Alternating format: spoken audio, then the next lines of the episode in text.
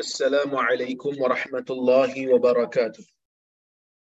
الحمد لله نحمده ونستعينه ونستغفره ونعوذ بالله من شرور أنفسنا ومن سيئات أعمالنا. من يهده الله فلا مضل له ومن يضلل فلا هادي له. أشهد أن لا إله إلا الله وحده لا شريك له. وأشهد أن محمدا عبده ورسوله. اللهم صل وسلم على محمد وعلى آله وصحبه أجمعين. يا أيها الذين آمنوا اتقوا الله حق تقاته ولا تموتن إلا وأنتم مسلمون. يا أيها الناس اتقوا ربكم الذي خلقكم من نفس واحدة وخلق منها زوجها وبث منهما رجالا كثيرا ونساء. واتقوا الله الذي تساءلون به والأرحام. إن الله كان عليكم رقيبا. يا أيها الذين آمنوا اتقوا الله وقولوا قولا سديدا. يصلح لكم أعمالكم ويغفر لكم ذنوبكم. ومن يطيع الله ورسوله فقد فاز فوزا عظيما. فإن أصدق الحديث كتاب الله وخير الهدي هدي محمد وشر الأمور محدثاتها. wa kullu muhdatsatin bid'ah. Wa kullu bid'atin dalalah amma ba'd. Muslimin dan muslimat yang dirahmati oleh Allah Subhanahu wa taala sekalian. Alhamdulillah pada malam ini kita dapat bersama-sama berhimpun dalam kuliah yang biasa kita adakan pada setiap hari Selasa dan hari Kamis untuk kita membaca kitab ataupun buku yang ditulis oleh Al-Imam Nawawi rahimahullahu taala. Dan hari ini insya-Allah kita nak sambung hadis yang kita baca iaitu kita masih berada pada bab yang menceritakan tentang kelebihan pemurah. Kelebihan bersifat pemurah di dalam agama ini ya. Insyaallah bab kita adalah bab yang ke-60 hadis yang kita nak baca pada hari ini ialah hadis yang ke-13 dalam bab dan hadis yang ke-556 كتب الإمام النووي رحمه الله. وعن أبي هريرة رضي الله عنه أن رسول الله صلى الله عليه وسلم قال ما نقصت صدقة من مال وما زاد الله عبدا بعفو إلا عزا وما تواضع أحد لله إلا رفعه الله عز وجل رواه مسلم. Yang bermaksud. Daripada Abi Hurairah radhiyallahu anhu dia mengatakan Rasulullah sallallahu alaihi wasallam bersabda ma naqasat sadaqatun min mal tidaklah sedekah itu akan mengurangi harta. Nabi sallallahu alaihi wasallam dalam hadis ini sebut sedekah tidak mengurangkan harta. Nanti kita urai. Wa ma zadallahu 'abdan bi'afwin illa 'izza. Tidak adalah sesuatu yang Allah Taala tambahkan kepada seseorang yang mengampunkan orang lain melainkan Allah akan menambah kepadanya kemuliaan. Wa ma tawadha'a ahadun lillahi illa rafa'ahu Allah azza wa jal. Dan tidak ada seseorang yang bertawaduk kepada Allah yang bertawaduk kerana Allah melainkan Allah azza wa jal akan mengangkat darjatnya. Hmm. Ini hadis yang ke-13 dan hadis yang ke-556 lah dalam keseluruhan kitab. Maksudnya bila Nabi sallallahu alaihi wasallam mengatakan sesungguhnya harta itu tidak akan berkurang dengan sedekah. Kan? Jadi ini menjadi satu persoalan yang besar. Kan? Bila Allah Subhanahu wa taala syariatkan hukum hakam sedekah, kita perlu mengeluarkan sesuatu harta yang kita ada, harta yang ada dalam simpanan kita, kita keluarkan. Kita keluarkan harta kita, kemudian kita beri pada orang lain. Secara zahirnya, benda yang kita buat tu mengurangkan harta. Kita ada RM10. Kita tengok orang susah. Eh, susah pula dia ni. Kecian pula kat dia. Kita pun ambil duit RM10 dalam poket kita ni, kita bagi kat dia. Daripada RM10 tu ada dalam poket kita, dah tak ada dah. Kalau ada RM50 dalam poket, RM10, 5 keping. Kita bagi 2 keping kat dia, tinggal 3 keping. Kok mana yang kata sedekah tidak mengurangkan harta? Sedekah mengurangkan harta. Tapi Nabi sallallahu alaihi wasallam menggunakan bahasa metafora. Bahasa metafora yang bagaimana? Nabi sallallahu alaihi wasallam ubah cara fikir kita. Nabi ubah cara fikir daripada melihat kepada sesuatu yang dekat, Nabi suruh kita melihat ke pengakhiran. Lihat ke ujung. Kan? Dia macam dalam istilah syarak ni dia ada panggil uh, majaz mursal bi'tibari ma sayakun. Kita menggunakan bahasa kiasan dengan melihat apa yang bakal terjadi kita panggil orang tu dengan apa yang dia akan jadi pada masa akan datang. Contohnya macam kita tengok anak perempuan kita yang kecil. Tapi kita melihat dia ni makin dewasa, makin besar lah. Bukan makin dewasa, dia makin besar, makin besar. Sampai umur dia memayis, kita kata apa? Eh anak dara, mai kejap. Dia lagi belum lagi sampai pada umur anak dara sebenarnya. Dia masih lagi budak, kecil. Tapi kita anggap dia, kita panggil dia anak dara sebab apa? sebab dia akan menjadi anak dara pada masa akan datang. Kan? Ha, contohnya yang kita biasa dengar lah. Yang ni contoh ni benda yang kita selalu benda yang kita selalu sebut kita tahu apa anak bujang contohnya kan anak lelaki yang kecil lagi tapi kita kata anak bujang sebab apa sebab kita anggap benda yang akan datang itu sebagai satu pengharapan kita satu hari nanti dia akan jadi anak bujang betul Maka Nabi sallallahu alaihi wasallam ajar kita untuk melihat sesuatu yang menjadi pengakhiran, menjadi natijah. Walaupun harta itu berkurang dalam poket kita, tetapi hakikatnya harta itu tak berkurang pun. Kerana akhirnya harta itu akan bertambah. Bukan hanya sekadar statik, tetapi harta itu akan bertambah apabila Allah Azza wa Jalla menerima amalan orang yang bersedekah itu dan mengganjarinya dengan ganjaran yang berlipat kali ganda. Maka sebab itu Nabi sallallahu alaihi wasallam tegah betul-betul dalam bab ni. Mana qasat malun min sedekah. Harta tidak akan berkurang pun dengan sedekah yang kita buat. Sebab apa tak berkurang? Sebab harta itu akan dijadikan oleh Allah Subhanahu wa taala sebagai satu sebab untuk dia berikan kepada kita ganjaran yang berlipat kali ganda. Tak kurang pun. Bertambah, bertambah, bertambah. Dan kita dah tengok dah hadis-hadis sebelum ni, ia juga akan menjadi satu sebab untuk Allah Ta'ala tambahkan lagi rezeki yang berlipat kali ganda. Ha, berkatnya. Mungkin rezeki tak datang dalam bentuk kuantiti yang banyak, tetapi dia datang dalam bentuk keberkatan.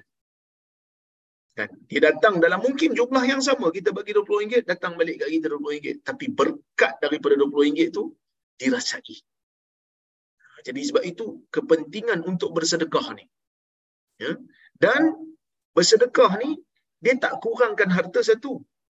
Dia tambah keberkatan pada pendapatan kita satu. Dia menyucikan pendapatan kita pun satu hal juga. Kan mana yang berkurang hartanya tak berkurang. Kerana kadang-kadang dalam pendapatan kita ni ada ha, perkara-perkara yang kita tak sedar. Perkara itu telah mengganggu. Perkara itu telah mengganggu kita panggil uh, keberkatan ataupun uh, status pendapatan kita. Asalnya pendapatan kita halal. Tapi ada kadang-kadang waktu di mana kita tercuai seketika. Ha, ini biasanya orang yang kerja makan gaji lah. Kan? Kadang-kadang dia tercuai. Tercuri tulang. Sedangkan gaji yang dia terima tu penuh. Gaji yang diterima penuh. Tuan-tuan tengok gaji tuan-tuan setiap bulan. Kalau kurang, kadang-kadang kurang RM50 pun kita perasan. Pasal apa kurang pula ni? Ha, kan? Kalau lebih kita tak tanya banyak lah. Tapi kalau kurang, eh pasal apa kurang lah bulan ni? Kita pun tanya HR, pasal apa kurang gaji saya bulan ni? Oh, sebenarnya ada kita buat potongan sikit, kita tanya. Potongan untuk apa? Itu dari sudut pendapatan yang kita dapat tiap-tiap bulan lah bagi orang yang makan gaji. Tapi bak kerja, kita pernah tanya tak? Aku kerja bulan ni kurang sikit lah. Banyak sangat buang masa dekat minum teh. Buang buang masa pada minum teh tarik tu. Pergi sarapan pukul 10, pukul 11 tak balik lagi. Contoh kan. Keluar lunch pukul 1, pukul 2.30 tak balik lagi. Contoh. Tapi gaji penuh. Maka pendapatan yang kita dapat tu ada kalanya dia ada syubhah. Ha, sebab itu ya kena dalam apa kata apa dalam dalam istilah syar'i ini perlu ada sedekah sedikit untuk membersihkan harta. Bersihkan harta yang kita dapat kerana ada benda-benda yang kita mungkin terlepas pandang ia mengganggu sedikit yang kita panggil sebagai syubhah. Jadi bila kita dapat harta, kita dapat pendapatan yang kita kira pendapatan itu daripada sumber yang halal. Tapi ada benda-benda syubhah yang kita tahu benda tu. Cuma kita tak buat kiraan. Sebab kalau kita buat kiraan, susah hati kat kita. Jadi cara untuk kita bersihkan, ialah dengan kita bersedekah. Kurang ke harta kita? Kurang ke tidak harta kita tuan-tuan? Tak kurang. Sebab itu bukan harta kita. Itu bukan harta kita. Kerana harta kita ialah apa yang kita kerja, yang setimpal yang kita buat. Tapi ada waktu-waktu kita bekerja, kadang-kadang, kita tak layak pun dapat bayaran banyak tu. Kan? Kita tak layak pun dapat bayaran banyak tu sebab kita kerja bukan banyak tu. Maka sebab itu, itu bukan harta kita. Jadi sebenarnya tak berkurang apa pun. Jadi kalaulah harta itu memang daripada sumber yang halal yang kita buat, maka kita melihat dari sudut pahalanya yang berganda-ganda. Kalau benda tu ada syubhah, maka kita keluarkan dia, kita sedekahkan dia. Adakah berkurang? Tak berkurang. Kerana memang asalnya itu bukan kita punya, itu bukan hak kita. Kan? Itu bukan hak kita. Kerana kita tak layak untuk mendapatkannya. Maka sebab itu Nabi sallallahu alaihi wasallam sebut mana qasad sadaqatun min mal. Sedekah tidak mengurangkan harta sedikit pun. Bahkan ia menambahkan pahala berganda-ganda dan dia membersihkan harta kalau harta kita tu ada syubhah. Kemudian Nabi sallallahu alaihi wasallam juga ajar kita untuk melihat dunia ni sebagai satu ruang untuk kita mendapatkan akhirat. Apa pun tengok kepentingan akhirat. Inilah yang diajar oleh Nabi sallallahu alaihi wasallam kepada para sahabat. Ha, Nabi sallallahu alaihi wasallam ajar para sahabat untuk melihat akhirat dan menggunakan dunia ni untuk akhirat. Jadi sebab itu kita tengok para sahabat ni dalam bab pengorbanan dahsyat dah. Dan Nabi sallallahu alaihi wasallam tu sendiri kita tengok dalam hadis yang lepas sehingga orang yang baru masuk Islam pun bila dapat pemberian pada pada, pada Nabi SAW dia kata apa pada kaum dia? Ya kaum aslimu inna muhammadan. Kan? Yu'ti uh, sesungguhnya uh, dia kata wahai kaumku ya qaumi aslimu wahai kaumku. Kan? Masuklah kamu ke dalam Islam. Kerana apa? Fa inna muhammadan yu'ti i'ta'a man la yakhsha al-faqr kan Nabi Muhammad itu bila dia memberi dia memberi dengan pemberian orang yang tak takut fakir pun. Maksudnya pemurahnya Nabi SAW tu sebab apa?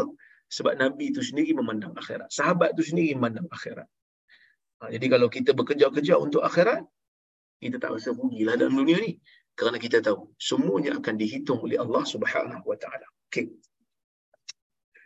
Itu yang pertama lah. Okay. Kemudian Nabi SAW kata apa lagi? وَمَا زَادَ اللَّهُ abdan bi'afwin illa izza. Tidaklah ada pertambahan yang Allah Ta'ala tambah kepada seseorang itu dengan pengampunan yang dia beri.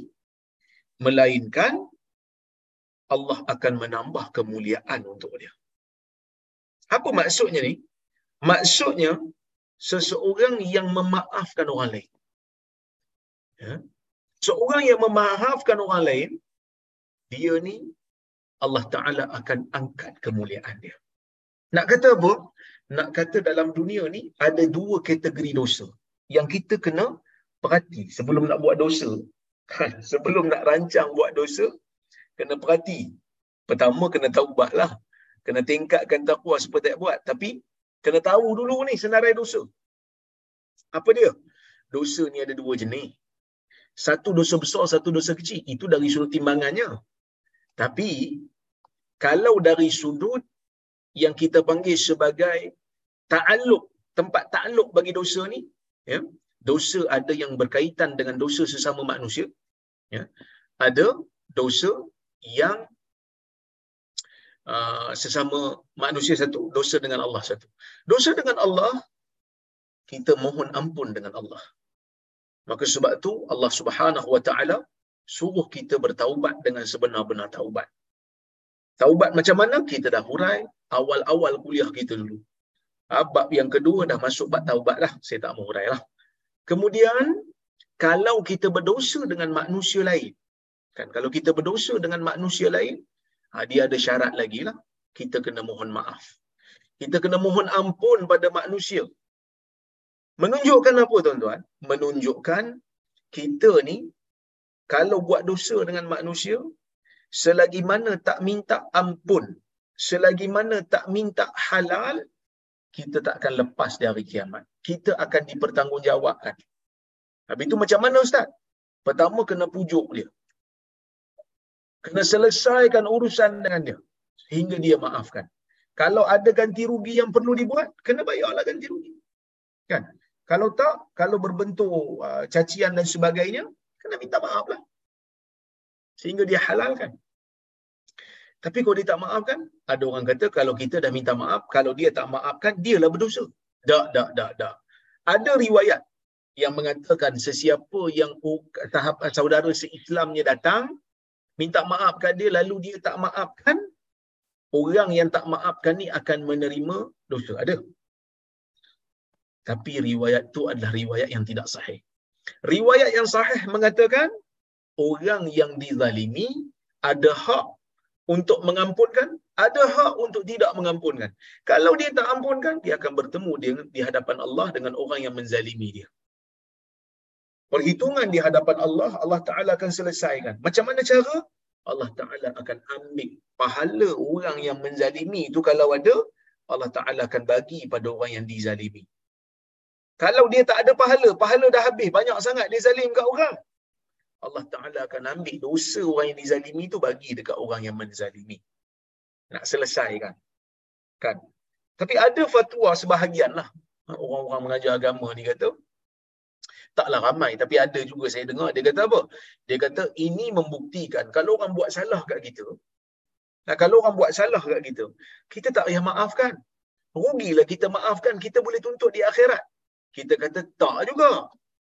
Kerana kalau kita tak maafkan tu memang hak kita lah.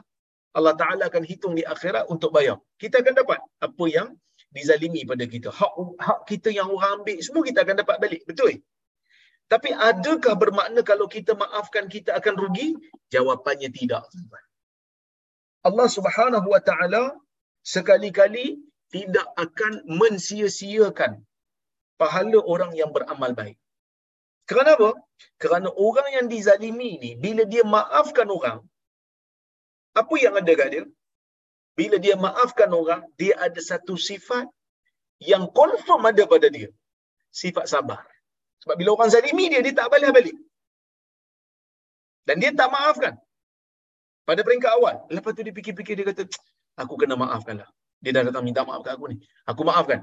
Dia maafkan tu, dia bertarung dengan perasaan dia. Dia bertarung dengan perasaan dia sampai dia rasa apa? Ish, tak apalah aku maafkan. Sebab apa? Sebab maafkan orang ni kan bagus. Maafkan orang ni Nabi suka. Sebab Nabi SAW pun maafkan orang. Ha, istilah yang, yang selalu kita dengar. Sedangkan Nabi, ampunkan umat. Maka, dia maafkan. Bila dia maafkan, dia ada apa sifat kat dia? Satu sifat yang confirm ada. Sabar. Apa itu sabar? Sabar itu menahan diri. Kita dah bincang dah dalam bab-bab yang awal sebelum ni. Menahan diri daripada melakukan perkara yang dilarang oleh syarak. Dia marah ni. Kalau boleh dia nak balas ni. Tapi, ya, dia tak dia tak balas. Dia tahan diri dia. Tapi dia buat lebih daripada tu dia maafkan dia kata tak apalah saya sabar ajalah. Saya maafkan awak. Nabi wasallam mengatakan orang macam ni Allah Taala angkat kemuliaan dia. Sebab apa? Sebab dia sabar. Innallaha ma'as sabirin.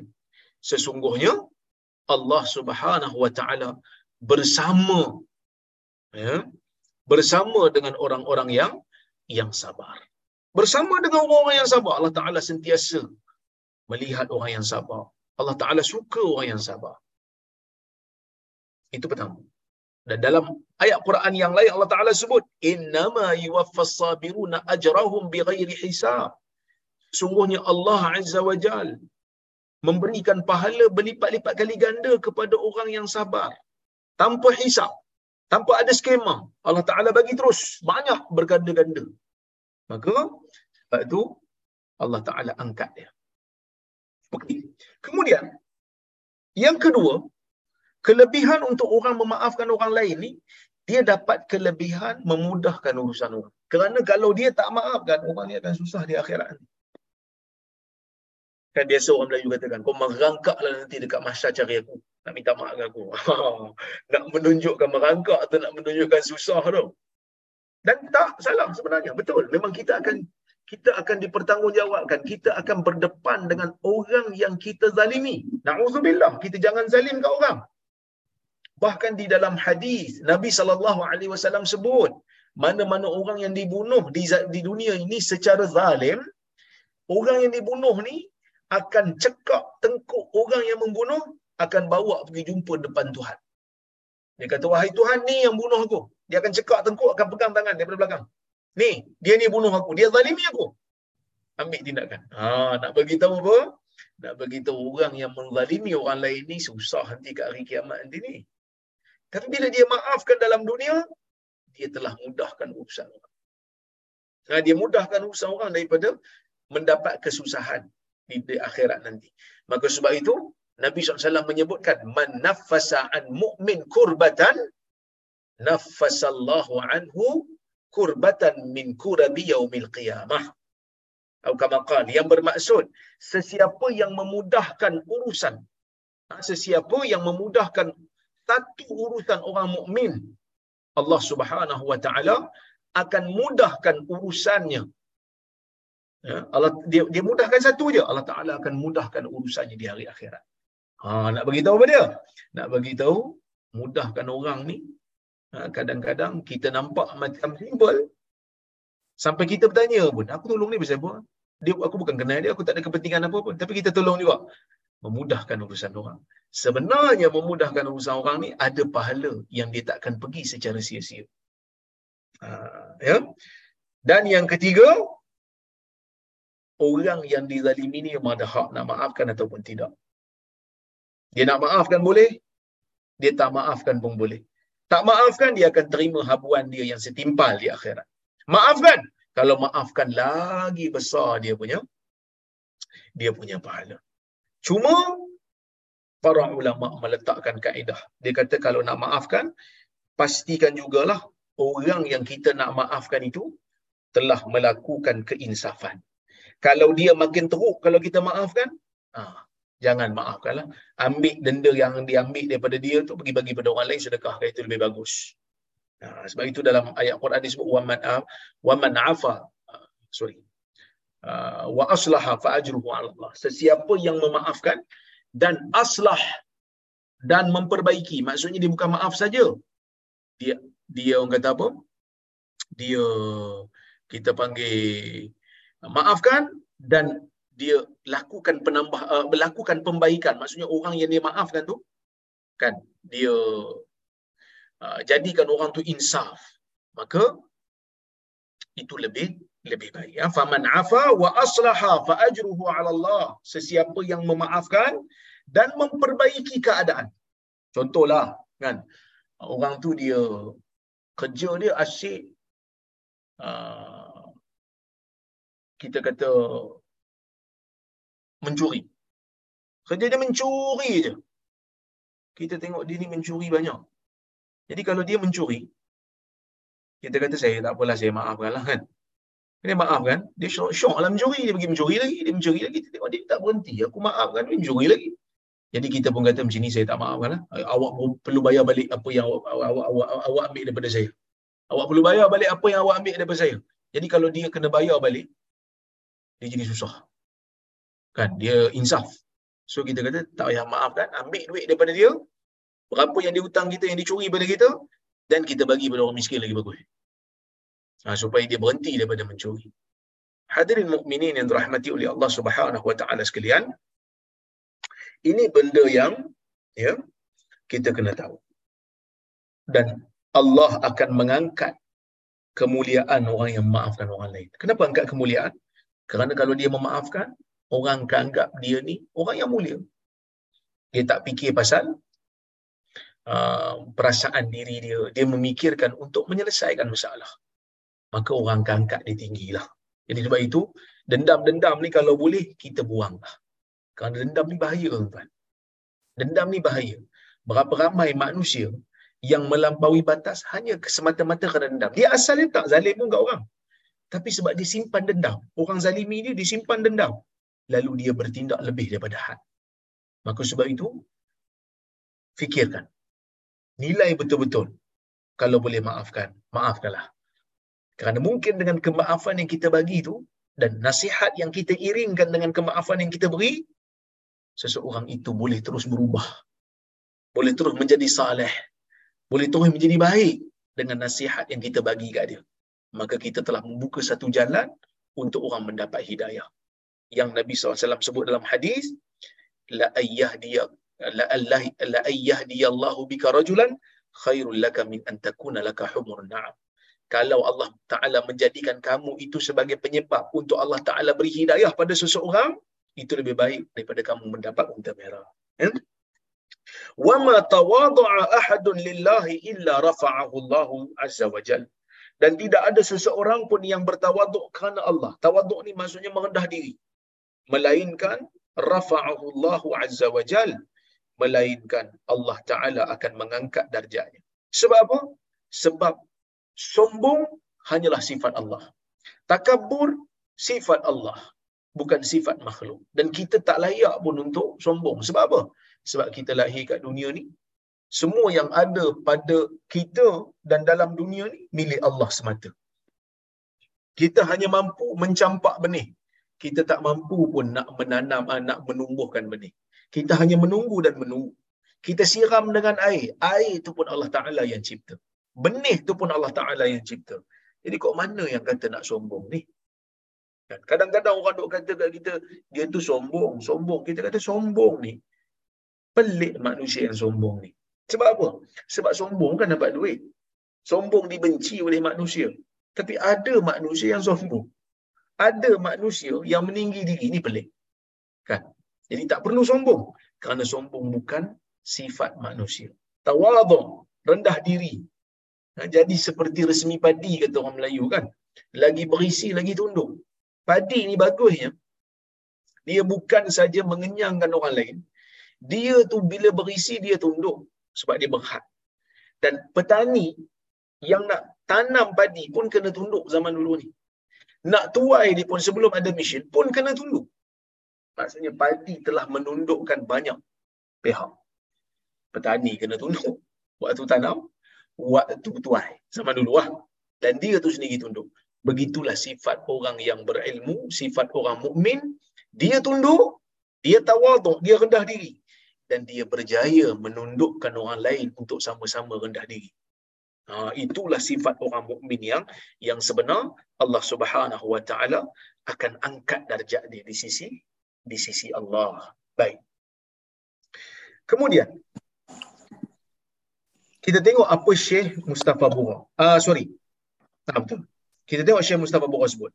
Afad al-hadith dia kata. Hadis ni bagi tahu kat kita, memberi faedah kat kita, anna sadaqata la tanqusul mal.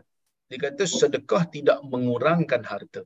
Li anna Allah yubarik fi. Kerana Allah memberkati apa yang kita bagi dalam bentuk sedekah itu wa yu'awwidu ma dhahaba minhu dan Allah Taala ganti dengan apa yang telah hilang daripada kita disebabkan kita memberi sedekah itu. Itu Yang pertama, yang saya dah huraikan. Au anna ajra wa thawab as-sadaqah fil akhirah yajburu ataupun uh, yajburu naqsahu. Uh, maksudnya ataupun dengan makna lain pahala sedekah itu di akhirat akan menggantikan melengkapkan benda yang kita panggil apa? Benda yang uh, kurang daripada harta itu akan dikampui akan ditampung oleh sedekah. Anna man urifa bisaf bi bisafhi wal musamahah yasud wa ya'zam fil qulub orang yang dikenali ni ini faedah yang kedua. Orang yang dikenali sebagai pemaaf dan bertolak ansur akan meninggi keadaan dia. Akan besar kedudukan dia di sisi orang. Kadang-kadang kita pun terkejut eh dia maafkan eh?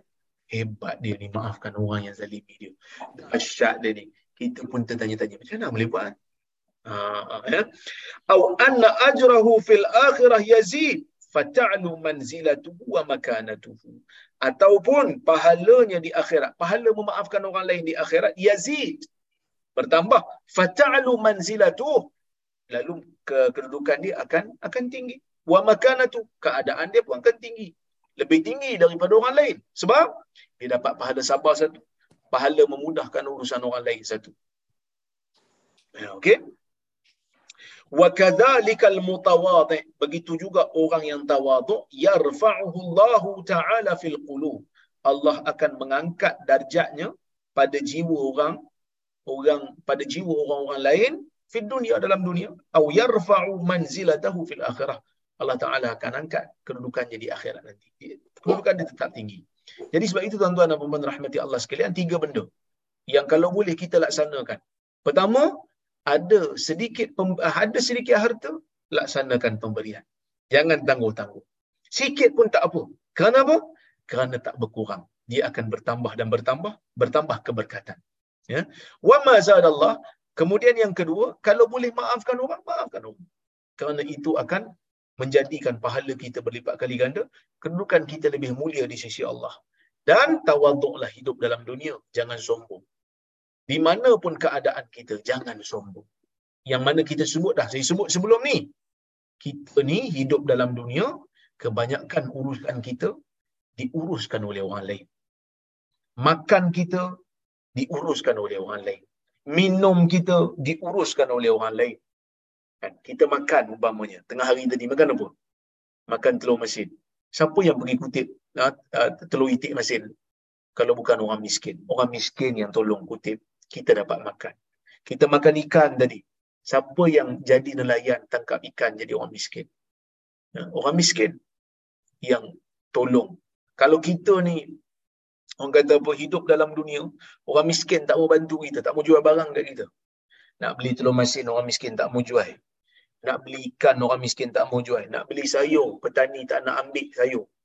Saya ingat tokek-tokek besar pun gulung tikar lah. Kerana apa? Kerana kebanyakan korporat-korporat yang men, menja, apa ni, kata, menjalankan perniagaan yang besar-besar ni, dia ada pekerja-pekerja kecil yang menguruskan yang betul-betul hands on yang buat kerja di lapangan menyelesaikan urusan keadaan ataupun menyelesaikan uh, masalah uh, masalah kehidupan kita masalah hidup kita. Kalau tak kita tak boleh buat apa pun ya? Baik jangan sombong. Okey tu nasihat pada diri saya lah dan juga kita semua sebab kadang-kadang tuan-tuan dia mari perasaan tu kan yalah kita hidup dalam dunia ni kadang-kadang terkesan kan uh, jangan sombong apa saja gelaran. Eh? Jangan sombong. Kadang-kadang gelaran ni pun bahaya juga kan. Dapat pula uh, gelaran profesor ke, oh dah mula ngepak aja berjalan kan. Aku ni profesor, muda, profesor paling muda dalam bidang aku. Kau siapa? Cik, dia punya bising, dia punya sembang. Tapi sebenarnya itu hanyalah sementara. Sementara. Selagi mana ada uh, gelaran kedudukan dalam dunia, mungkin orang pandang mulia kau boleh sombong. Tapi sebenarnya tak perlu untuk sombong kerana itu bukan sifat kita. Okey. Kita tengok hadis yang ke-14. Dalam bab ni hadis yang ke-557 dalam kitab ni. Wa an Abi Kabsyah Amr bin Sa'd al-Anmari radhiyallahu anhu annahu sami'a Rasulullah sallallahu alaihi wasallam yaqul Salasatun uqsimu alaihin wa uhaddithukum hadithan fahfadhu ma naqasa malu 'abdin min sadaqah wala zulima 'abdun madlimatan sabara 'alayha صبر عليها إلا زاده الله عزا ولا فتح عبد باب مسألة إلا فتح الله عليه باب فقر أو كلمة نحوها. وأحدثكم حديثا فاحفظوه. قال إنما الدنيا لأربعة نفر. عبد رزقه الله مالا وعلما فهو يتقي فيه ربه. ويصل فيه رحمه ويعلم لله فيه حقا. فهذا بأفضل المنازل. وعبد رزقه الله علما ولم يرزقه مالا. فهو صادق النية.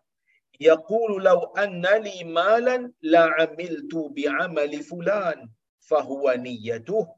فأجرهما سواء وعبد رزقه الله مالا ولم يرزقه علما فهو يخبط في ماله بغير علم ولا يتقي فيه ربه ولا يصل فيه رحمه ولا يعلم لله فيه حقا.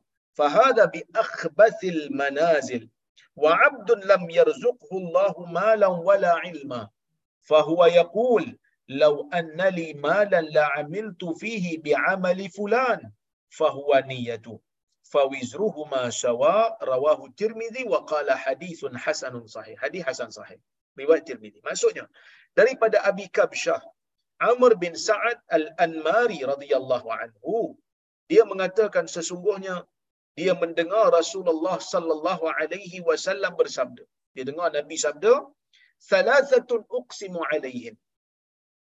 Ada tiga benda Nabi kata aku bersumpah dengan. Aku bersumpah ke atasnya. Maksudnya ada tiga benda aku betul-betul tekan. Kena ambil perhatian ni. Kamu semua wahai umat, kena ambil perhatian benda yang aku nak sebut tiga benda ni. Wa uhadithukum hadisan fahfadhu dan aku sebut satu aku sebut satu ucapan ni hafal dia. Pelihara dia, jangan hilangkan, jangan lupa. Pegang betul-betul Nabi kata. Apa dia? Nabi kata ma naqasa malu 'abdin min sadaqah.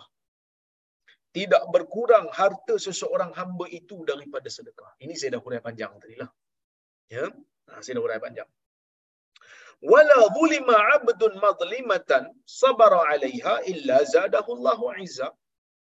Tidak ada seorang hamba yang dizalimi lalu dia melakukan sabar ke atas kezaliman yang berlaku ke atas dia melainkan Allah akan menambahkan kemuliaan pada diri. Ni saya sebut tadi ni. Dia jadi mulia tu sebab dia sabar. Orang buat zalim kat dia, dia boleh dia boleh balas balik. Tapi dia maafkan. Maka dia telah mensabarkan dirinya. Ya? Allah Taala tak akan biarkan benda itu pergi secara sia-sia. Allah Taala akan akan ganti. Allah Taala akan berikan pahala yang berlipat kali ganda. Okey. Wala fataha 'abdun baba mas'alah dan seseorang itu tidak membuka seorang hamba tidak membuka pintu meminta-minta illa fatahallahu alaihi baba faqr melainkan dia akan melainkan Allah Taala akan buka pada dia bab kefakiran. Maksudnya apa ni? Maksudnya kalau seseorang itu belum apa-apa lagi, belum usaha lagi dah minta. Belum usaha lagi dah minta pada orang untuk kepentingan diri. Kan? Bukan minta untuk kepentingan orang lain. Minta untuk kepentingan orang lain ni tak apa. Contohlah, tuan-tuan, kita buat NGO, kita minta derma. Bukan untuk kita. Kita minta derma ni untuk bagi pada orang yang memerlukan. Sebab ada orang dia salah, dia, dia salah letak dalil. Sebab saya pernah kempen jugalah untuk, orang kata apa, untuk uh, derma-derma ni kan, untuk bagi Yaman, untuk bagi ke Syria. Dia kata, Ustaz, bukan ada Nabi larang meminta-minta. Nabi larang meminta-minta untuk pulang pada diri sendiri. Saya meminta-minta pulang pada orang. Dan Alhamdulillah baru ni, Global Ihsan tuan-tuan, yang Global Ihsan, NGO kita bersama lah. telah berjaya mengutip 2.5 juta pun tak silap. Dah berjaya dah bina satu bangunan di Yaman, di Maghrib. Ha, saya dan tim broker lagi tu pergi tengok. Bina hospital. Bina satu bangunan hospital untuk malnutrition. Untuk budak-budak yang tak cukup zat ni. Dan waktu kami pergi tu, untuk perasmian hospital tu, dia punya, kata apa, dia punya doktor tu menangis. Peluk Kak Majini tu. Kan? Dia peluk uh, Kak TJ, Datin Seri TJ. Nangis. Bukan menangis sebab apa? Menangis sebab terharu. Kerana rakyat Malaysia telah berjaya uh, membina satu bangunan hospital yang sangat diperlukan. Asalnya dia orang perlu sejuta ya. Tapi kita kutip sampai 2.5 juta. Dia orang nak bangunan je. Tapi sebab duit tu dah lebih, kita terus beli kelengkapan. Jadi bila kami tengok tu, memang dah ada kelengkapan lah. Hospital tu Alhamdulillah lebih daripada uh, bangunan kita boleh bagi, kita bagi dengan kelengkapan hospital sekali. Cuma bila kami pergi hari tu, ha, dia orang minta lagi lah. Kan? Dah dapat sekali, dia orang minta lagi lah untuk tingkat empat dan tingkat tingkat empat tak silap. Nak, nak letak dia punya staff eh, nak letak dia punya staff pula sebagai asrama lah kita kata. Tapi kita kata nanti kita tengok lah macam mana. Kan? Kita kena fikir-fikir juga kan. Sebab nak kena timbang juga banyak lagi tempat lain yang mungkin lebih memerlukan dan sebagainya. Eh. Tapi nak bagi tahu kalau minta untuk orang lain tak ada masalah. Tapi kalau minta untuk diri sendiri ataupun minta untuk orang lain yang ada kepentingan kembali pada diri sendiri, ha, itu problem ah. Ha, yang tu problem dia akan buka pintu kefakiran. Sebab apa? Sebab kita dah selalu dah senang minta. So nak usaha tidak.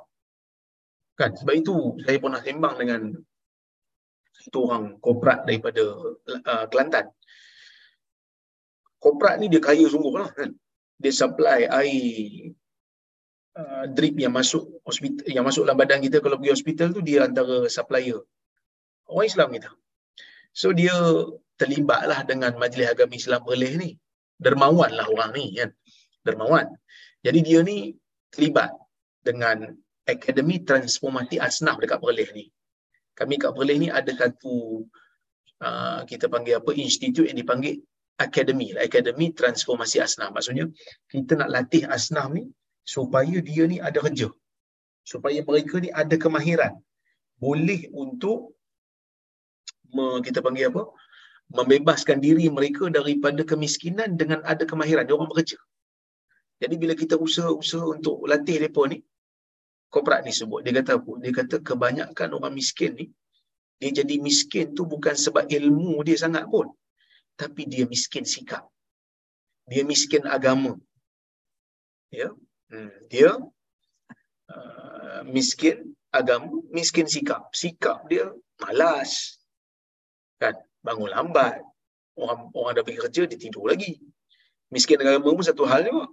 Bila miskin agama, akhlak tak ada. Jadi sebab itu menjadi miskin. Jadi dia minta kuibs. Ha, dia minta kami untuk buat program keluarga angkat. Ha, dia buat kami dia minta kami buat program keluarga angkat untuk budak-budak kuibs ni uh, melatih. Jadi anak angkat orang miskin dekat akademi tu ajar salat, ajar berakhlak kan? Jadi nak ubah cara fikir orang miskin ni. Jadi sebab itu Islam tak suka. Umat dia meminta-minta. Kerana kalau minta jadi mudah minta. Dia tak nak kerja. Jadi sebab itu fakir miskin ni kadang-kadang bila kita layan sangat dia akan jadi selesa. Ada satu kes apa ni saya dulu kerja pejabat zakat kan. Saya ada pengalaman lah. Saya teringat lagi pengalaman tu satu orang hamba Allah ni isteri dia masuk Islam.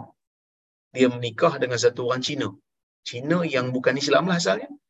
Convert masuk Islam. Muda masa tu. Dapat zakat bawah asnaf mu'allaf. Jadi bila dapat zakat mu'allaf ni, dia kesedapan lah dapat lama kan. Lama-lama dia pun jadi tua. Perempuan ni jadi tua lah. Bila tua dah ada anak, anak dah kerja, Dah lama dah masuk Islam. Jadi kita pun, saya pun masa tu pegawai. Saya buat keputusan, saya kata, pakcik ni dah lama sangat. Kita buat temu lupa. Kita panggil dia sebagai penerima zakat. Kita tanya, anak kerja apa? Tanggungan berapa? Suami kerja apa? Kita pun tengok nilai-nilai pendapatan keluarga. Nilai pendapatan anak. Dia ni tak ada tanggungan dah. Tanya anak bagi berapa bulan-bulan ni cukup. Kita pun potong zakat dia. Bila kita potong, masuk mesyuarat, endorse, potong, keluar surat kata zakat dia tu dihentikan. Sebab dah berpuluh tahun dapat. Datang suami dia, bawa dia. Suami dia datang pejabat agama. Marah kami pejabat zakat ni. Suami dia kata apa? Saya bini saya ni mu'alaf tahu tak? Kita kata mu'alaf apa? Lama dah masuk Islam dia. Nah, kalau macam ni dia kata, masuk Buddha lagi bagus. La ilaha illallah. Dia sebut perkataan tu. Kan? Tapi dalam dalam jabat tu ada seorang lah kawan kami yang badan dia besar sikit. Okey macam bonzer sikit. Dia pun kuasa. Dia pun kata apa ni? Bising-bising ni. Oh, tu dia diam lah pakcik tu, pakcik tu badan sikit je. Tapi nak beritahu apa tuan-tuan? Nak beritahu bila terlalu suka meminta-minta dia akan jadi selesa. Kan dia akan jadi selesa, dia akan jadi pemalas dan mungkin Allah Taala buka pintu kefakiran tu disebabkan sikap tu. Bukan disebabkan oleh kerana Tuhan tak bagi kat dia, tapi dia yang tak nak cari. Sebab itu dalam hadis Nabi SAW sebut apa? Nabi kata kalau pergi ambil kayu, pergi ambil tali, kan? Cari kayu api dekat padang pasir, itu lebih bagus. Walaupun padang pasir itu percuma je, free je. Padang pasir, apa ni, pokok-pokok padang pasir ni boleh ambil je. Tapi dia buat satu bisnes yang orang lain tak perlu kan pun. Tapi at least dia buat. Supaya Allah subhanahu wa ta'ala ubah keadaan nasib dia. Kerana dia sendiri nak berubah. Dia sendiri nak berusaha. Baik ataupun Nabi menyebut kalimah yang seumpamanya. Perawi tak ingatlah ni, perawi syak. Wa uhaddithukum hadisan fahfadhu. Aku akan menyebutkan kepada kamu satu hadis, kamu hafal, kamu ingat, kamu pelihara hadis ni. Innama dunya li arba'ati nafar Nabi kata. Dunia ni sebenarnya untuk empat orang. Dunia ni ada empat jenis manusia. Abdun razaqahu Allahu malan wa ilma satu jenis manusia hamba yang Allah Taala berikan dia harta dan ilmu.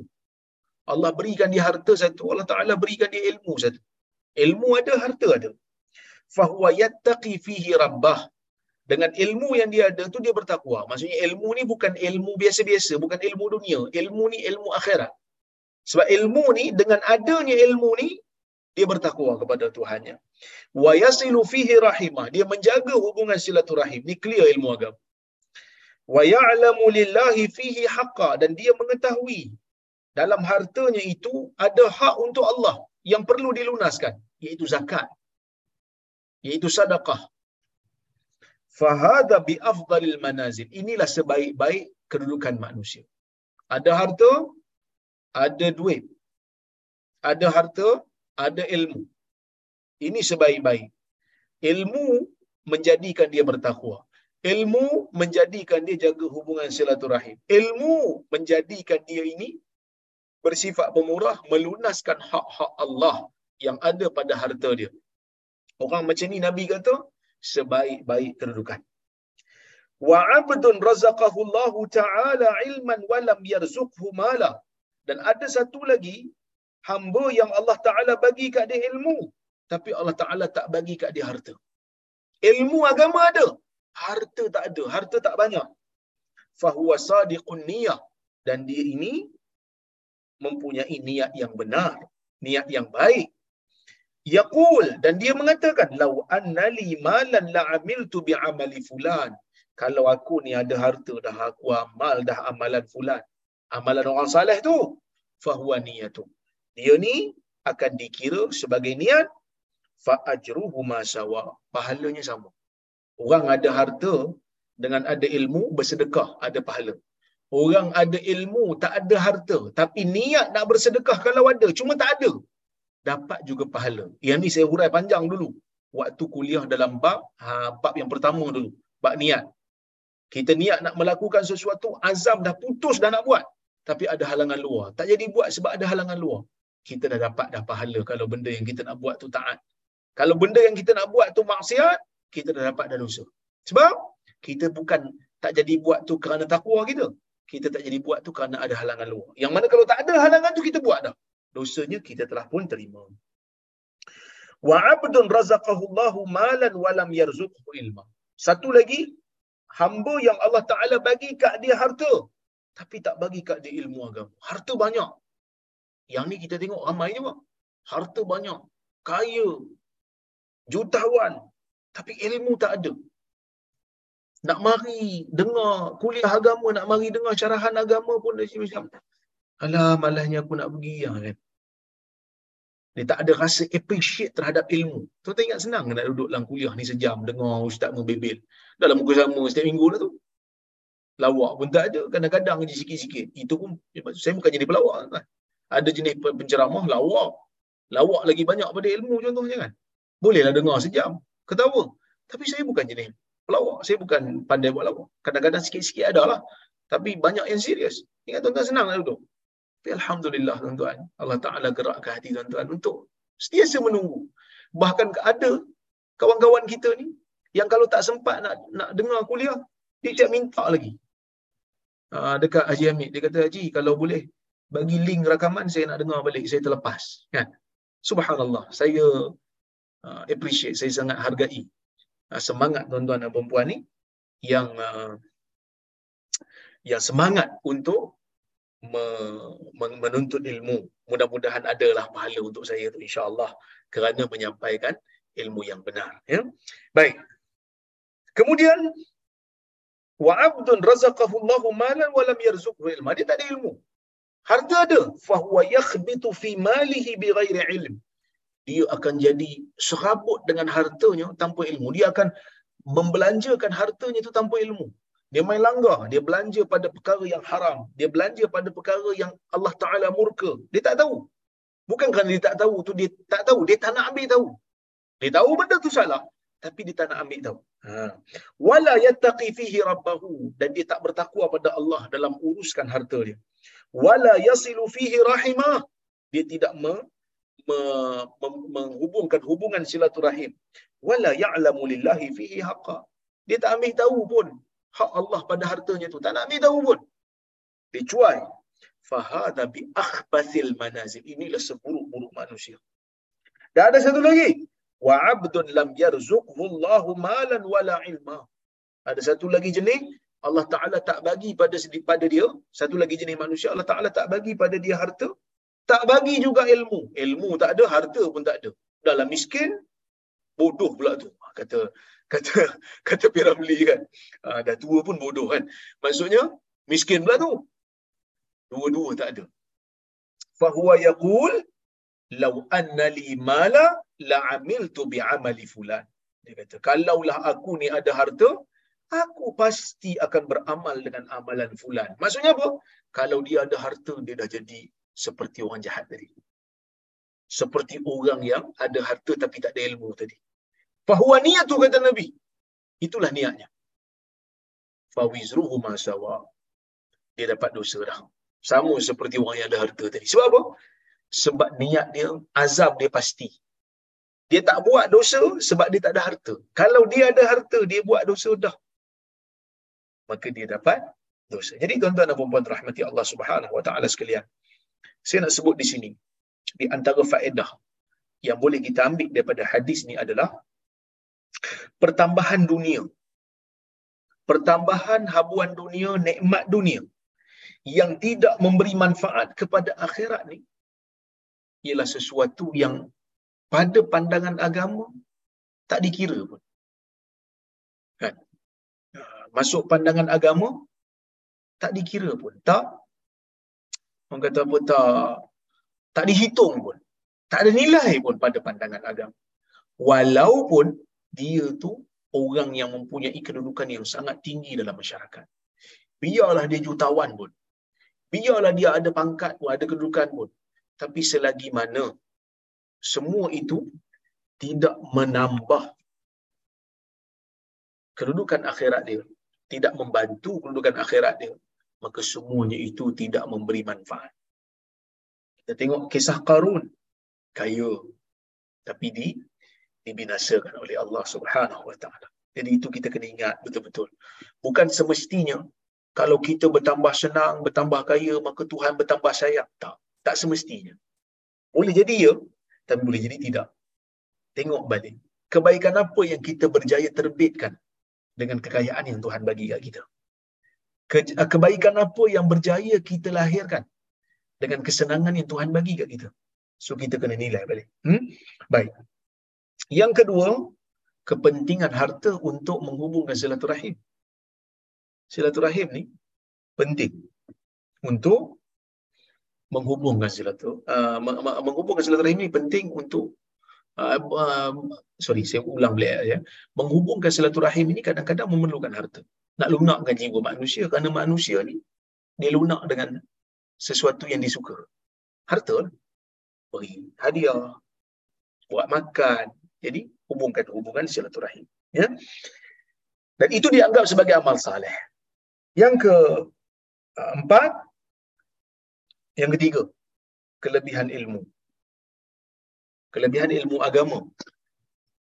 Tapi itu ilmu dunia tak ada manfaat ke Ustaz? Ada. Ilmu dunia ada manfaat. Ilmu fardu kifayah kan?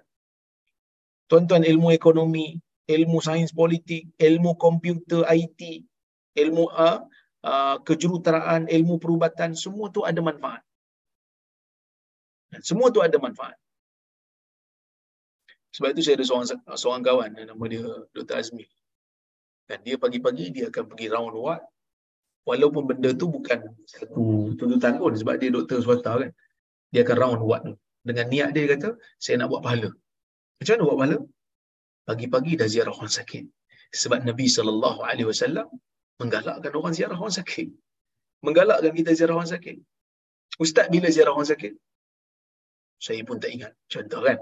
Tapi doktor, ziarah orang sakit. Selalu niat untuk buat ibadat.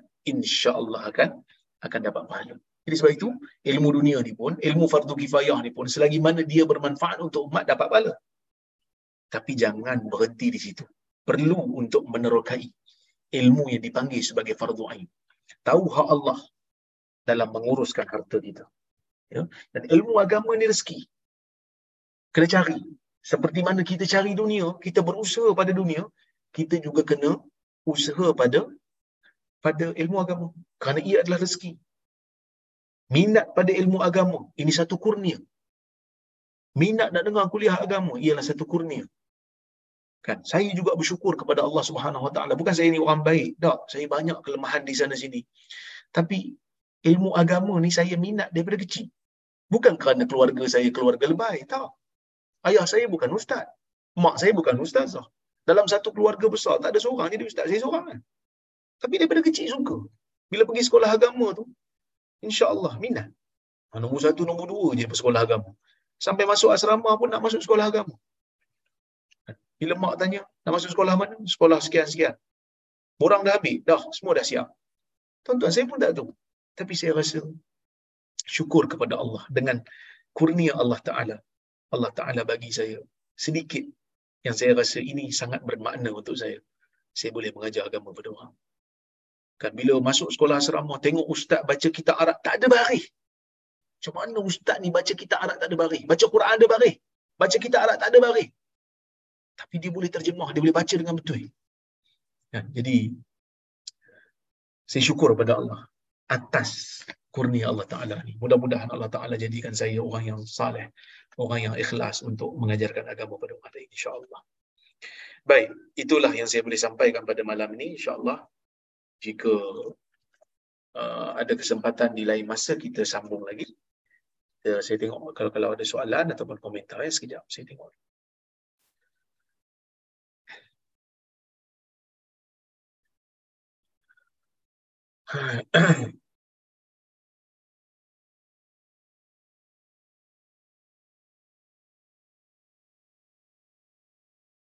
Eh, banyak soalan ini. Masya Allah. Saya risau kalau banyak soalan, tapi saya tak boleh jawab.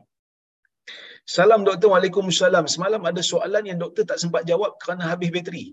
Masya Allah, ni Puan Azlia pun selalu follow saya. Terima kasih banyak. Moga ada rezeki dapat share jawapan doktor hari ini. Saya copy paste soalan saudara kita. Assalamualaikum doktor. Ini soalan semalam. Eh. Siapa yang tak follow kuliah semalam, saya baca balik. Dia kata, Assalamualaikum Dr. Waalaikumsalam. Saya dari Sulawesi, Indonesia. Semoga kita semua Allah tetapkan di jalan yang benar. Amin. Soalan saya, dia kata, ada hadis sesungguhnya Allah Azza wa Jal, apabila menciptakan seorang hamba untuk syurga, maka Allah menjadikannya beramal dengan amalan penduduk syurga. Hingga dia mati dalam keadaan beramal dengan amalan-amalan penduduk syurga. Lalu ia dimasukkan ke dalam syurga dengan amalan tersebut. Dan apabila Allah menciptakan seorang hamba untuk neraka, maka Allah menjadikannya beramal dengan amalan penduduk neraka. Hingga ia mati dalam keadaan mengamalkan amalan penuh neraka. Lalu ia dimasukkan ke dalam neraka dengan amalan tersebut. Hadis riwayat Abu Daud bin Ahmad. Hadis ini sahih. Kata bagaimana kita nak faham hadis ni agar tidak merasa sia-sia? Kalau kalau kita ternyata telah ditakdirkan ke neraka nauzubillah min zalik. Semoga Allah Taala jauhkan kita daripada neraka lah ya.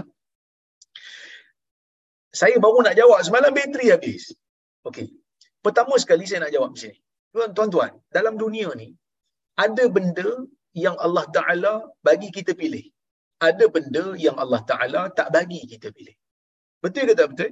Betul. Ada benda dalam dunia ni yang kita boleh pilih. Apa yang kita boleh pilih? Banyak. Nak makan apa? Nak tidur ke tidak? Kan? Nak tidur di mana? Nak kahwin dengan siapa? Itu Allah Ta'ala bagi pilih. Dan yang paling penting sekali, nak beragama apa? Nak beramal saleh apa? Nak buat baik ke nak buat jahat? Allah Ta'ala bagi pilih. Ada benda yang Allah Ta'ala tak bagi pilih. Apa yang Allah Ta'ala tak bagi pilih? Bangsa apa kita ni? Lahir kat mana kita ni? Lahir di zaman apa kita ni? Mati bila kita ni? Mati umur berapa kita ni? Mak bapak kita siapa? Warna kulit kita apa? Muka kita macam mana? Jantina kita apa? Yang ni tak boleh pilih benda yang kita tak boleh pilih, Allah Ta'ala tidak bertanggungjawabkan. Eh Rozaimi, pasal apa kau ni kulit gelap sangat? Masuk neraka? Tak. Tuhan tak tanya lah yang tu. Eh Rozaimi, pasal apa kau Melayu? Tuhan tak tanya. Tapi benda yang Tuhan bagi pilih, Tuhan akan tanya. Kenapa kau memilih untuk menjadi kufur sedangkan telah terbentang di hadapan kamu keimanan? Contohlah. Yang ni Tuhan tanya. Kenapa kau tak salat sedangkan aku bagi ruang untuk kau salat? Aku bagi peluang untuk kau salat. So, benda-benda yang Tuhan bagi pilih, Tuhan akan tanya. Okey. Hadirin mukminin yang dirahmati oleh Allah Subhanahu Wa Taala sekalian. Hadis tadi tu dia cerita tentang ilmu Allah. Walaupun Allah bagi kita pilih, tapi Allah Taala tahu sejak azali yang kita akan pilih apa. Kerana kita adalah makhluk yang Allah Taala cipta dan Allah Taala tu Maha tahu. Allah Ta'ala tahu tak satu hari nanti pada 10 hari bulan satu yang kita ni akan berada di sini, berkuliah di sini pada waktu ni dan soalan ni akan keluar Tuhan tahu sejak azali. Tapi adakah orang yang bertanya tadi dipaksa untuk bertanya? Tak, dia tanya dalam keadaan dia bebas untuk bertanya. Adakah tuan-tuan hadir dalam kuliah ni tadi? Dipaksa oleh sesiapa sehingga dibunuh kalau tak hadir dalam kuliah ni? Tak ada. Tak ada siapa yang paksa. Tuan-tuan hadir kerana pilihan. Allah Ta'ala mudahkan pilihan tuan-tuan. Allah Ta'ala izinkan ia berlaku dengan pilihan. Tapi Allah Ta'ala tahu sejak awal. Tuan-tuan akan hadir kuliah ni dan Allah Ta'ala akan beri pahala. Tuhan tahu sejak awal. Jadi sebab itu, hadis tadi tu menceritakan tentang takdir yang Allah Ta'ala telah tetapkan sejak awal bukan kerana paksaan. Tetapi kerana Tuhan tu maha tahu. Tuhan beri pilihan. Tapi Tuhan tahu kita akan pilih apa. Boleh faham? Jadi kalau Tuhan cipta satu orang makhluk, Tuhan tahu dah dia ni aku bagi dia pilihan, betul. Tapi dia akan pilih untuk jadi jahat. Jadi neraka lah tempat dia. Dia pilih untuk buat dosa. Tuhan izinkan untuk dia buat dosa. Walaupun Tuhan tak suka, walaupun Tuhan murka kat dia, tapi Tuhan izin. Kerana daripada awal Tuhan bagi pilihan kat dia. Maka neraka lah tempat dia. Itu maksud hadis ni. Tapi daripada awal Tuhan tahu, daripada azali Tuhan tahu. Makhluk Allah yang ni dia ni memang orang baik. Allah bagi dia pilih nak jadi orang baik, nak jadi orang jahat. Tapi dia banyak pilih nak jadi orang baik. Tuhan izinkan dia buat baik. Tuhan suka, Tuhan Tuhan sayang kat dia. Sehingga Allah Ta'ala mudahkan dia untuk ke syurga. Mudah-mudahan saya menjawab soalan lah. Ya?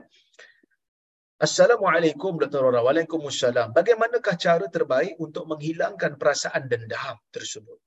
Apabila saya marah, dengan tingkah laku seseorang itu, saya jadi marah dan berdendam dengan orang tersebut. Berarti kata lain, malas nak bertegur siapa. Terima kasih. Sama-sama. Yang ni, Tuan Khairil, ya, um, dendam ni ialah sesuatu yang terbuku, marah yang kita simpan dan kita nak bertindak bila ada waktu dan ketika yang sesuai. Ini bahaya. Ini maksud dendam.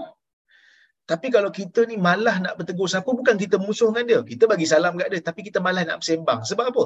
Sebab tingkah laku dia mungkin menyakitkan kita dan sebagainya, itu tak nama dendam. Dendam ni ialah satu perasaan marah yang kita simpan dalam hati yang mana kalau kita berpeluang kita nak bertindak. Ini bahaya. Takut-takut kita menzalimi orang. Tapi kalau sekadar kita kata saya tak mau sembang lah dengan dia. Kalau saya sembang dengan dia, disebut satu benda, saya sakit hati ni. Jadi kalau jumpa dia, saya senyum sikit, lepas tu saya bagi salam. Untuk menghilangkan dosa saya takut-takut saya memulaukan orang Muslim tanpa sebab. Nah, itu tak apa. Jadi kalau tak malas nak bersembang, malas nak bercampur dengan orang, orang akhlak teruk, yang ni tak dipanggil sebagai dendam. InsyaAllah. Eh? Baik. Assalamualaikum warahmatullahi wabarakatuh. Waktu isyak sampai kau apa? Ha? Dah isyak dah ni? Saya tak apa. Oh, waktu isyak ni habis bila kot? Dari sudut hukum. Okey. Waktu isyak ni, waktu di mana mega cahaya di langit hilang habis terus. Maksud berakhir waktu maghrib, masuk waktu isyak, menurut majoriti ulama lah. Eh. Majoriti ulama kata, waktu isyak masuk bila waktu maghrib berakhir, cuma mereka berbeza pendapat bila berakhir waktu isyak. Ada yang kata waktu isyak berakhir pada separuh malam. Maksudnya waktu maghrib, pukul berapa, waktu subuh pukul berapa, kita kumpulkan berapa jam, bahagi dua. Lepas daripada separuh, habis waktu isyak. Ini sebagian ulama. Waktu lepas uh, waktu isyak yang uh, berakhir lepas separuh malam ni, siapa yang salat lepas pada separuh malam tanpa uzu berdosa kalau ikut mazhab ni. Antaranya Hambali lah, sebagai Hambali sebut macam ni. Waktu isyak uh, dibenarkan tanpa dosa kau nak solat lepas pada separuh malam hanya untuk orang uzur. Orang tertidur baru sedar, orang uh, sakit, orang haid yang bercuci dan sebagainya. Tapi majoriti ulama termasuk mazhab Syafi'i mengatakan waktu isyak ni berakhir pada waktu subuh. Pada waktu subuh, cuma dalam hadis Nabi SAW riwayat Muslim Nabi kata al-isya ila nisfil lail. Waktu al-isya ila nisfil lail. Waktu isyak tu hingga separuh malam, ini hanyalah waktu afdal. Majoriti ulama tepat dalam masalah ni. Waktu isyak berakhir pada waktu subuh, cuma jangan lewatkan sehingga separuh malam tanpa ada sebab. InsyaAllah. Eh?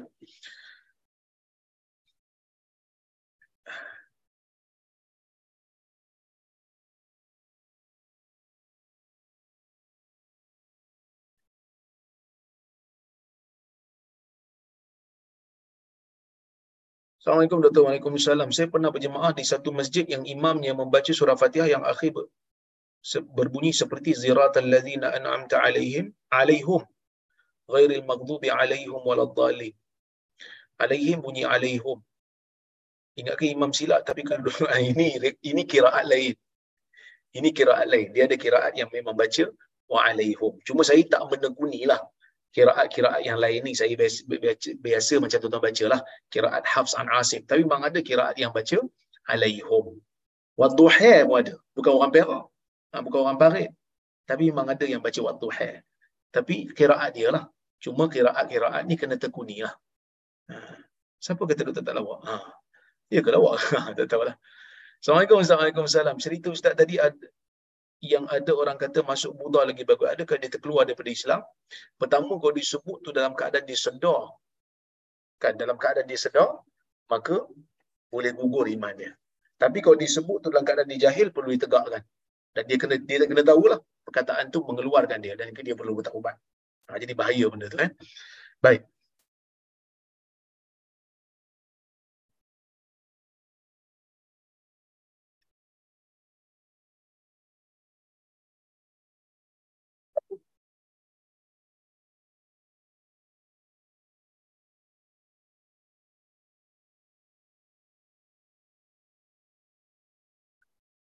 Assalamualaikum doktor. Waalaikumsalam.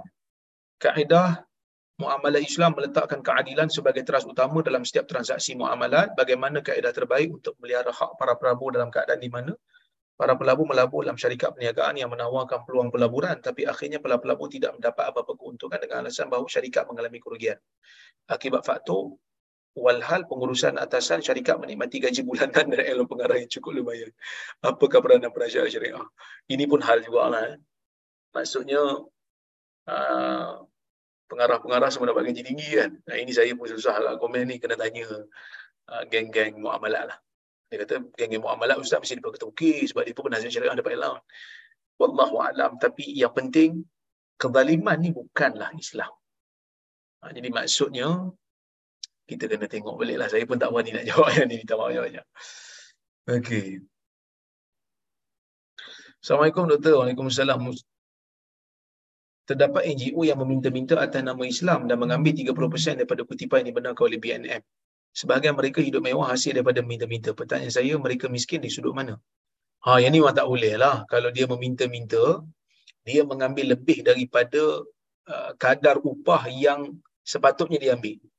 Maka tidak dibenarkanlah bermewah-mewah ni. Maka dia telah menyalahgunakan. Ya, contohnya, memanglah 30% tu dibenarkan. Tapi, dia tak perlu pun 30% tu. Dia perlu hanya 5%. Dia pergi ambil sampai 30% tak apa.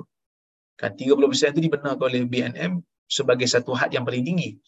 Ha, walaupun dibenarkan oleh undang-undang, tapi tak bermakna dibenarkan oleh syariat. Jadi dia kena tengok gaji dia. Mesti yang setimpal lah dengan uruf. Yang dipanggil uruf ni maksudnya, kalau kerja banyak tu, dalam masyarakat kita berapa gaji? Jadi kena dia kena timbang betul-betul. Sebab dia berhadapan dengan uh, kita panggil apa? Uh, public fund. Uh, orang kata apa? And public trust. Uh, dana awam dan kepercayaan awam. Uh, memang ada salah guna NGO ni memang ada. Yang tu kita kena tahu jugalah. Eh? Baik.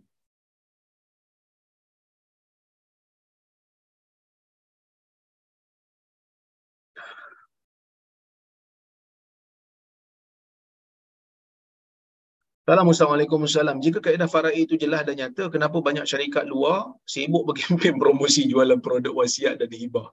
Bukankah yang sepatutnya dilakukan ialah penambahan dalam urusan faraid supaya prosesnya menjadi mudah patah dan situasi menang-menang supaya ukhuwah terpelihara? Sebenarnya faraid ni uh, orang kata apa penyelesaian yang Allah Taala bagi ya, kan?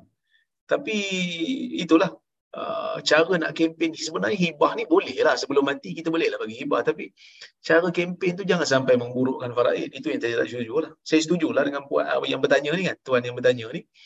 Dia kata faraid tu dah ada betul faraid dah ada. Tapi kalau kita nak bagi hibah tak ada masalah. Kita nak bagi hadiah pada orang tak ada masalah. Cuma jangan sampai kita kempen tu seolah-olah macam kata faraid tu tak bagus. Sedangkan faraid tu hukum Allah. Dia kata kalau kau tak bagi hibah tu, kau nak, nak faraid. Faraid kau dapat apa-apa. Dia macam, benda tu bukan hak kita kalau ikut faraid. Apa masalah? Kita jangan jangan lebih, jangan minta lebih daripada hak kita lah. Hmm. Ya? Baik. Assalamualaikum Dr. Razami. Waalaikumsalam. Jika si mati ada aset rumah dan tanah, adakah hasil kutipan sewa selepas kematian perlu difaraid? Lepas mati, dia tak ada harta dah.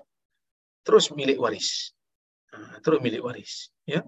Uh, lepas dia matilah kalau sebelum dia mati kutipan-kutipan tu uh, jadi milik faraid lah ataupun uh, dia kutipan yang dikutip selepas mati tapi kutipan ataupun sewa tu untuk sewaan bulan sebelum dia mati. Contohlah pemilik penyewa bayar sewa pada bulan 1 hari 1 bulan 1 ataupun 2 bulan 1 2023 si mati mati pada 31 bulan 12 contohlah kan? Jadi sewa tu dia bayar sewa bulan 12. Ha, itu kena faraid. Sebab walaupun baru dibayar, tapi benda tu dah masuk dalam milik si mati. Dianggap sebagai hutang untuk si mati. Assalamualaikum warahmatullahi wabarakatuh. Kalau seseorang tu tak mengeluarkan ataupun tak cukup zakat tapi dia bersedekah. Adakah pahala sedekah tu menggantikan zakat yang tak cukup tu? Zakat ni benda wajib. Jadi kalau tak cukup, maka dia tak jadi wajib. Tapi kalau dia bagi, dia dapatlah pahala sedekah. Ha, okay. Terima kasih banyak. InsyaAllah kita jumpa lagi dari masa saya mohon maaf terkasar bahasa tersilap kata. Saya ucapkan terima kasih banyak kepada tuan-tuan yang hadir. Alhamdulillah malam ni ramai yang hadir. Uh, kita kececah sampai 90 lebih hari ini. Alhamdulillah semangat tuan-tuan belajar. Mudah-mudahan Allah Ta'ala berkati masa tuan-tuan, berkati masa tuan-tuan. Dan saya ucapkan terima kasih juga kepada penganjur. Haji Hamid, Haji Shah, uh, Datuk Syekh Hamid, Johan, Datuk Rozan dan juga Tan Sri Azman yang tak jemu-jemu lah mengajukan kuliah kita. InsyaAllah kita jumpa hari Khamis jika ada kesempatan. InsyaAllah esok saya ada di Kuala Lumpur. Hari Khamis mungkin kita akan bersiaran di Kuala Lumpur insyaAllah. Terima kasih banyak kepada semua. Tuan-tuan jangan lupa kami pagi uh, saya akan bersiaran di uh, TV Al-Hijrah. Uh, nak promosi kuih sikit lah. Uh, InsyaAllah kalau siapa yang ada kesempatan tengok TV Al-Hijrah. InsyaAllah. Saya pun tak tahu. Pukul 8 hingga pukul 10. Tak tahu pukul apa slot saya. Ha, tunggu-tunggulah kalau berminat. InsyaAllah kita jumpa hari Khamis nanti jika ada kesempatan dan waktu. Aku lukau lihala wa astagfirullahaladzim li walakum. Wassalamualaikum warahmatullahi wabarakatuh. Waalaikumsalam warahmatullahi wabarakatuh. Jazakallah khair. Jazakallah khair. Barakallahu fiik. Terima kasih Ustaz. Terima kasih menganju. Assalamualaikum. Waalaikumsalam warahmatullahi.